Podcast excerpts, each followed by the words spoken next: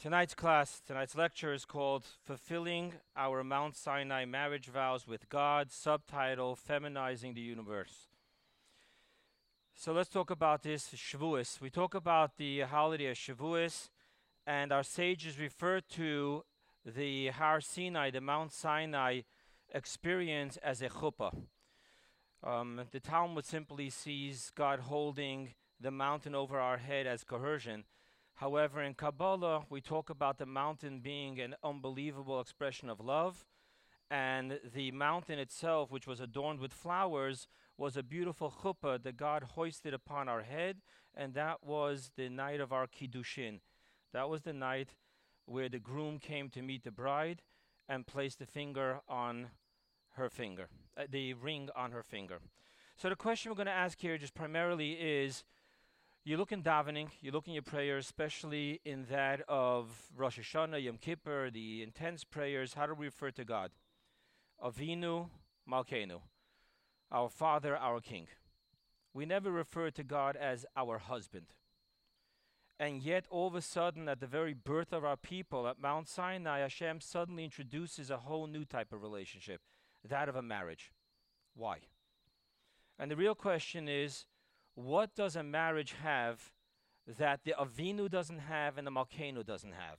There's something lacking if God is our Father and if God is our King. And because that's lacking, therefore, what does Hashem do? He introduces the ultimate relationship to us, which is that of marriage. And the obvious question is, why? What is there to gain with this marriage? What does marriage offer us that the Avinu doesn't, the Malkenu doesn't? Simply speaking, what marriage offers us that Avinu, our Father, doesn't and our King doesn't is partnership. There's no partnership between the father and the child. There's no partnership between a king and his subjects. But when we talk about marriage, we're introducing a partnership relationship here between God and us, us and God.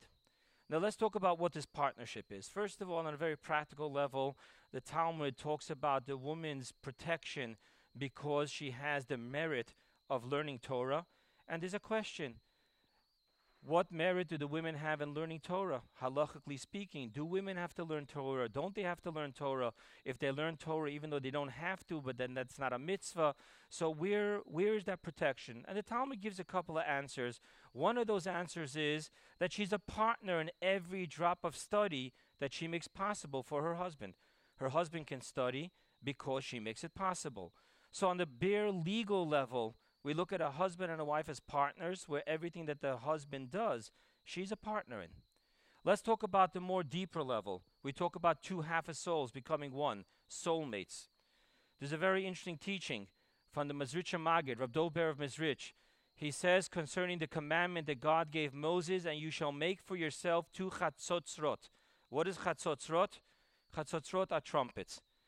And only Moses was allowed to use that. When he passed away, it went with him into the mountain, and Joshua wasn't allowed to use that. So the Mezritch Magid gives a very interesting Hasidic deep insight to what these trumpets are. He says, read the word as two words. If you break the Hebrew word for trumpets, which is chatzotzrot, if you break it in half, what do you have?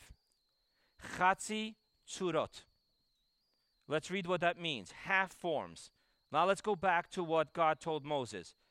And you shall make for yourself two half forms. What is God telling Moses? What God is telling Moses is that the Jew is a half a form, God is a half a form, and I'm giving you the commandment to bring those two half of forms together. And you shall make for yourself chatzotzrot, two half forms. There's another beautiful teaching which carries the same marriage lesson, relationship between God and us. When Moses was told by God, command the Jewish people to give half shekel. It says Moses was so, he just couldn't get it until God had no choice but to show him a half shekel of fire. And he said, Zeh yitnu, this, pointing to that fiery coin, this is what you shall give. And the obvious question is, Moses didn't know what a half coin looked like, a half a dollar coin, a half a shekel coin looked like. What is Rashi telling us? He was so confused and mind-boggled until God actually showed him, and he said, ah, that's what you mean. No problem.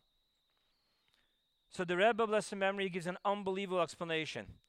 It says Moses had a very simple issue.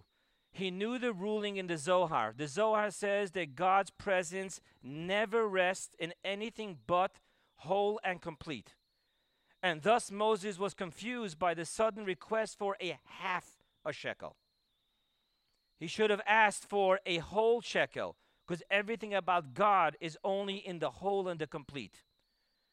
Now that you understand what Moses' confusion was, we understand what the answer was. God told Moses, I'm not asking for a half. I'm asking for my other half. And thus God showed him that I am a half a shekel. The Jewish people are the other half a shekel. And together we become one whole. So we do find that intimate explanation where the Jewish people and God and the Jewish people actually represent the deepest level of a marriage where two halves become one whole. And that is the partnership which we don't have with a father and a son. A father and a son is not two halves of one whole, and neither is a king and a subject. So we understand that the foundation of our people's relationship with God is all about marriage. And we made a vow at Mount Sinai. The words Naaseh Nishma was actually the words I do. So much so that the Rebbe explains in Hayom Yom, a calendar in which the Rebbe has a message in each day. The Rebbe actually uses the words Torah and mitzvot is the wedding band which God placed upon our finger as we became his wife. So the bottom line is that we need to understand, if we made that vow to God to be his wife, what was that vow? What did we promise God to do? It's not any other partnership. The Talmud and Baba Basra talks about whole different laws concerning different types of partnerships. God specifically chose to be a husband and a wife partnership with us. He is the husband and we are his wife. So the question on the table here is really, what does a wife do for a husband? If we can understand that, then we can understand what our vow, our marriage vow was. Yes, not a very sane thing for a man in a room full of women to ask. But trust me, I don't mean it in any belittlement or attacking. It's not, I'm not telling you, so what do you bring into our marriage? That's not what I'm asking you. What I'm actually asking of you is to really question the deepest part of a marriage. What is it that a wife gives a husband that before that, the husband is called only a half? The wife steps into the picture and gives her husband this one thing. We're not talking about the cooking, the cleaning, and oh, fiddle on the roof, right? Do I love you? I've been doing your laundry. No, that's not what we're talking about. We're not talking about the to-do list. There's one very deep core thing that only a wife can give her husband, which transforms the husband from a half into a whole. That is what we're really going to discuss tonight. Because if we can figure out what that is, we can understand the vow that we each made to God at Mount Sinai to be his wife and to fulfill our wife duty to our husband, capital H. So that's what we're going to explore tonight. So who are you going to turn to? We're going to turn to the wisest of all men, King Solomon. And what does King Solomon have to say about it? He actually has a lot to say about it. He wrote a beautiful poem about it. You hear that poem every Friday night. Eshet Chayil, Woman of Valor. But I don't want to turn into the words. I don't want to get into the translation of the whole list of what he says a wife does for the husband. I want to go to the core issue of this Eshet Chayil. Because why do we decide to say Eshet Chayil on Friday night? There's three reasons why the husband says Eshet Chayil on Friday night. One is the most simplistic reason, which is he's saying thank you to his wife who just created the entire Shabbos table, which they are about to all enjoy. So you begin with singing the Eshet Chayil, simply thanking the wife for making Shabbat for him. Another interpretation is that the Jewish people are the wife of God. And that's what we're actually singing about. We're singing to our husband about ourselves. But then there's a third interpretation. The third interpretation is that Shabbat is the wife. Shabbat is the Eshet Chayil. I want to go ahead and safely turn to that interpretation, because if we can understand what Shabbat does for creation, we can understand what the wife does for the husband, we can understand what we promised God. So let's back up a moment. Let's talk about the 7 days of creation, which is questionable, right? We all grew up learning that there's 6 days of creation. But believe it or not, that in very specific teachings, we call it 7 days of creation. But those 7 days of creation is a question, because what do we say every single Shabbat? Uvo Shabbat, on that day Shabbat, he rested from all his work. So how do we call it 7 days of creation? What was created on Shabbat? We don't find it anywhere. We talk about the 6 days of creation, and then on the seventh day he rested. So what are those secret places in the teachings of our sages tell us that there was 7 days of creation? But in order to explain to that, we need to back up a little bit, okay? Creation, the Zohar tells us that creation was made in 6 days, but not what you and I call 6 days, but they refer to as the supernal days. What are the supernal days? So I'm not familiar with how much Hasidus, Tanya, I don't know you people. I know some of you, right?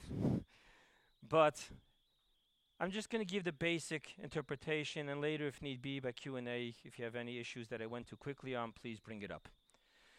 The seven supernal days refer to the second half of the Sfirot, the latter Sfirot. There are 10 emanations, 3 intellects, and 7 emotions. So when we talk about the 7 supernal days that God created the world with, we're talking about the 7 emotional emanation. The 7 emotion emanation breaks into 2 categories. First category is the 6 male predatory, which we call in Kabbalah the small faces. The 7th emanation is called Shabbat. The 7th emanation is kingship, which we refer to in Kabbalah as the feminine mystique. Now, if we can figure out what the kingship does, the feminine mystique does to the 6 male predator small faces, then we figure out in its greatest, highest source, the secret of marriage. What the wife does for the husband. Now that we understand that, let's go back to this question I asked you from the Talmud. Why do we call it 7 days of creation when we always call it 6 days of creation? And the Talmud gives a very beautiful answer. Ba Shabbat, ba minucha. Shabbos created rest.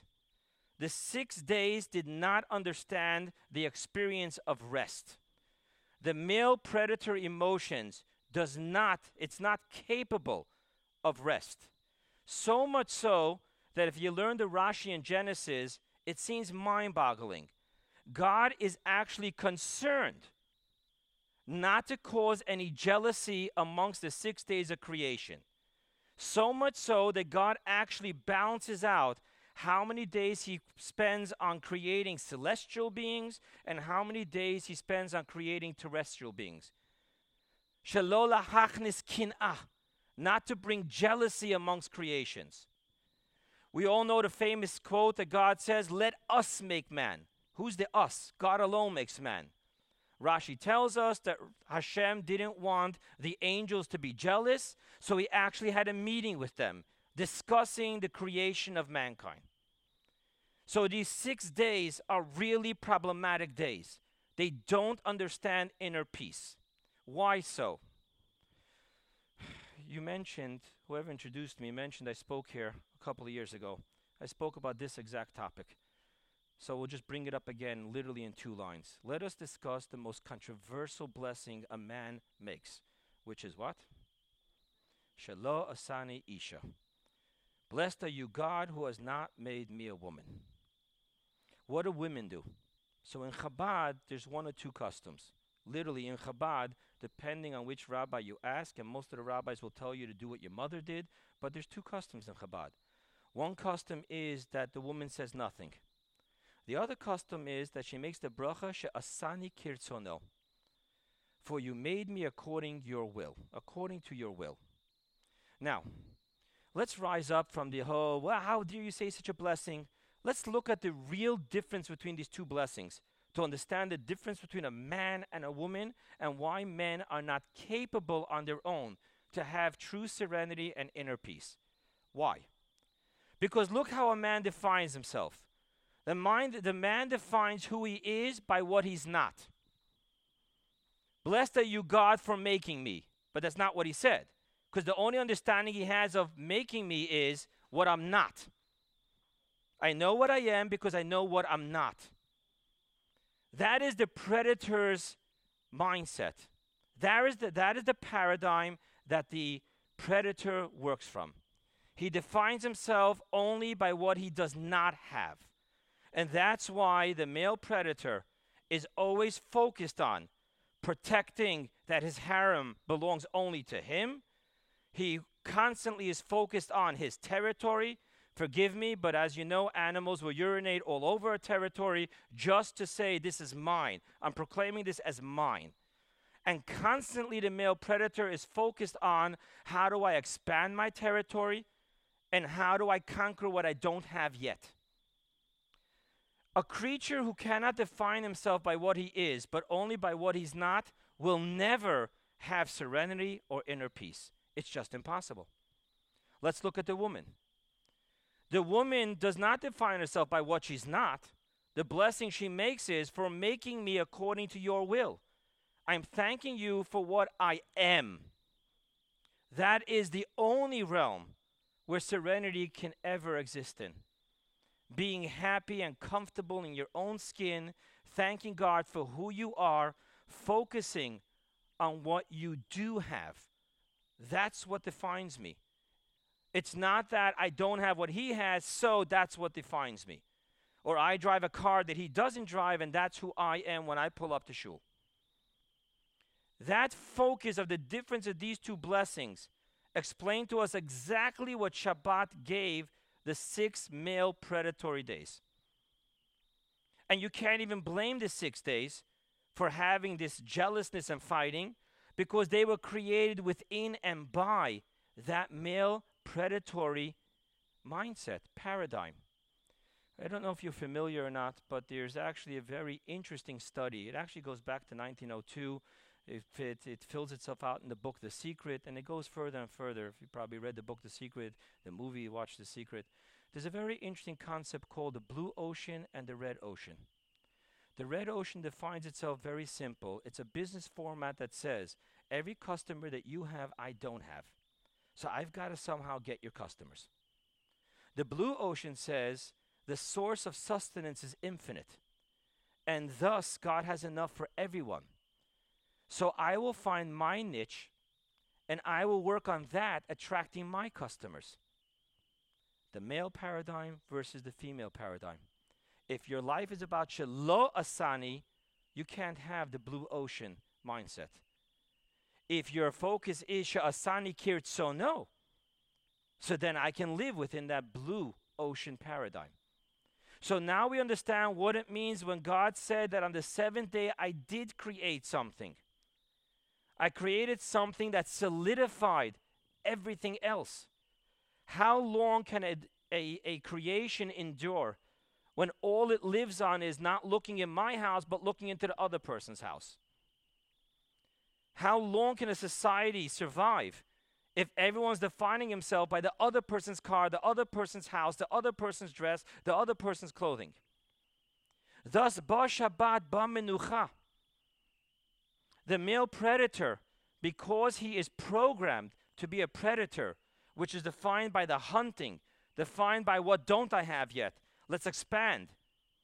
That creature can never have serenity or inner peace.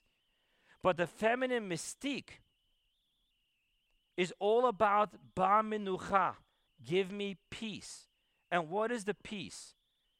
The peace is the feminine mystique of being able to tell the male predator, stop, surrender. Just give up the fight. Let's live within who we are. Let's just get comfortable with that. Let's have a comfortable relationship with God. It's not about the gimme, gimme, gimme God, or it's not about I can't believe, look what he's driving, that schmobo, and me. This is what I have to live with. That's the way the male mind thinks. It's programmed to think that way. Kabbalistically, it's programmed to think that way. Malchut is the only power to be able to be comfortable within who she is. That's the difference between the sun and the moon. The sun has to define itself by its powerful power of heat and light, and the moon is just comfortably there. There was a moment of difficulty, and according to Kabbalah, that's not tonight's lecture, but that is the deepest secret of what happened between God and the moon.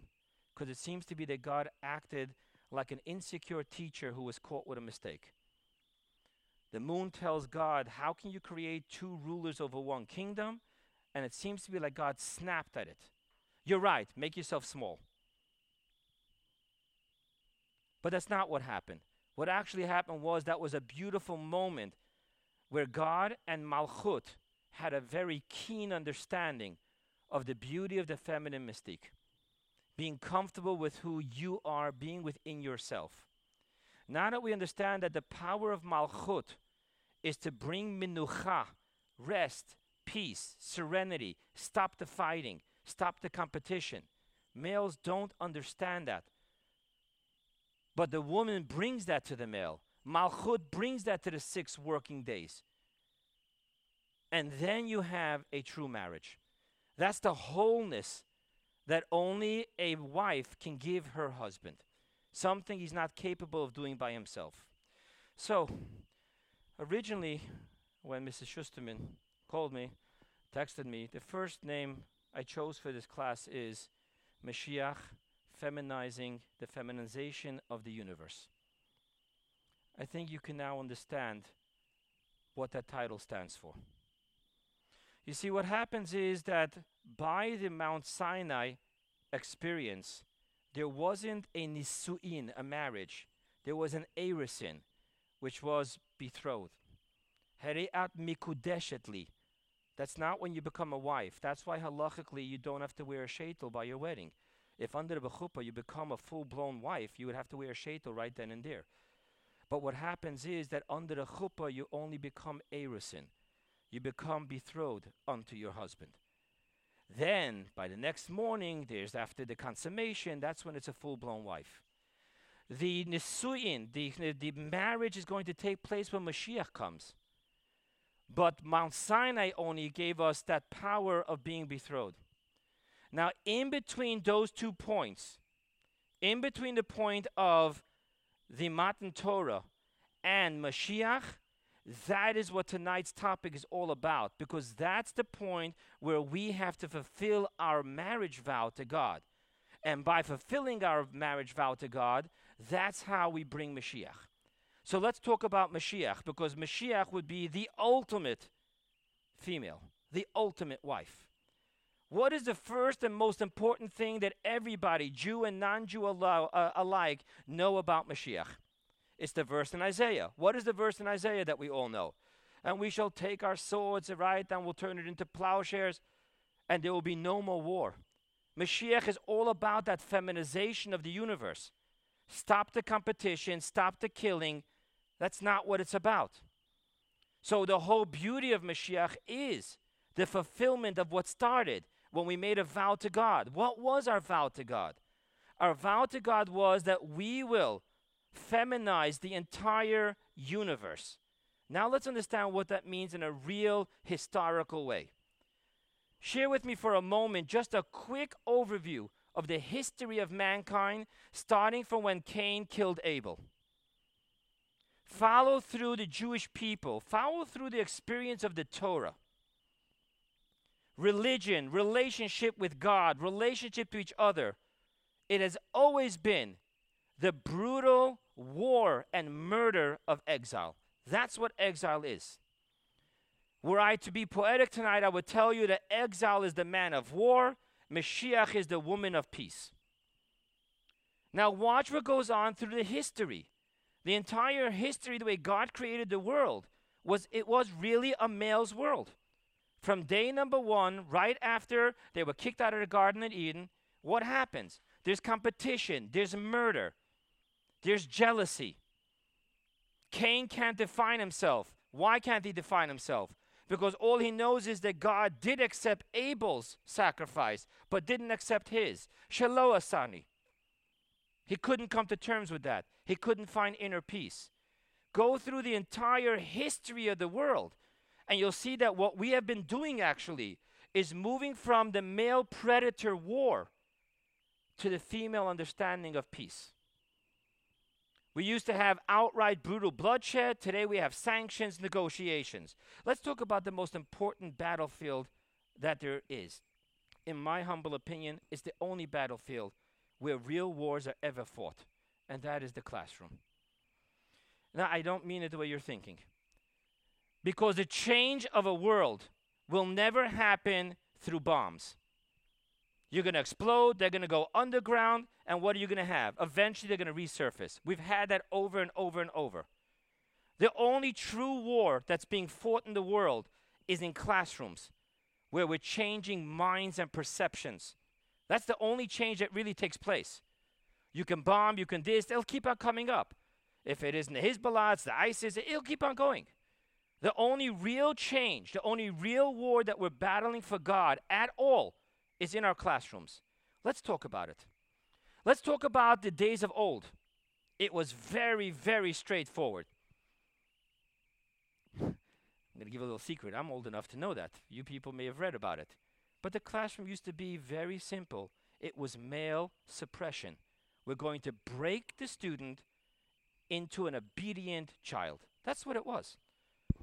You held your fingers like this. He took the ruler. That's what it was. They embarrassed you. Put on the dunce cap. Teacher had some very sharp words. That's what happened. I mean, I'll tell you a personal nightmare that happened with one of my kids. One of my kids had a male principal, and the male principal wanted to subdue him. He is a chip off the old block, quite a rebellious little boy. And the teacher told him, "Do I look like Bilam?" I didn't get it. I asked my son, I don't get it. What's he saying? He's calling me a talking ASS. That was the once upon a time classroom. Look what's going on now in the world of education. We've gone from suppressing to transforming. From the male predator to the female mystique of kingship. Look what's really happening in today's classrooms. The entire world of education has flipped over only because we're getting much closer to the days of the wedding. We've kept our promise to God. Look how rabbis talk. Tell me another leader in the history of the Jewish people like the Rebbe. It was never about breaking. Never about breaking. So much so that I've actually witnessed the Rebbe telling his gaboyim, these people that were pushing away a certain lady, the lady wasn't stopping. She was just talking to the Rebbe in French and Hebrew, arguing about something that happened between the Rebbe and her husband. This was in public. And the Gabbais and everyone tried to pull her away. And the Rebbe turned around and said, "Lo zitzru, leave her alone.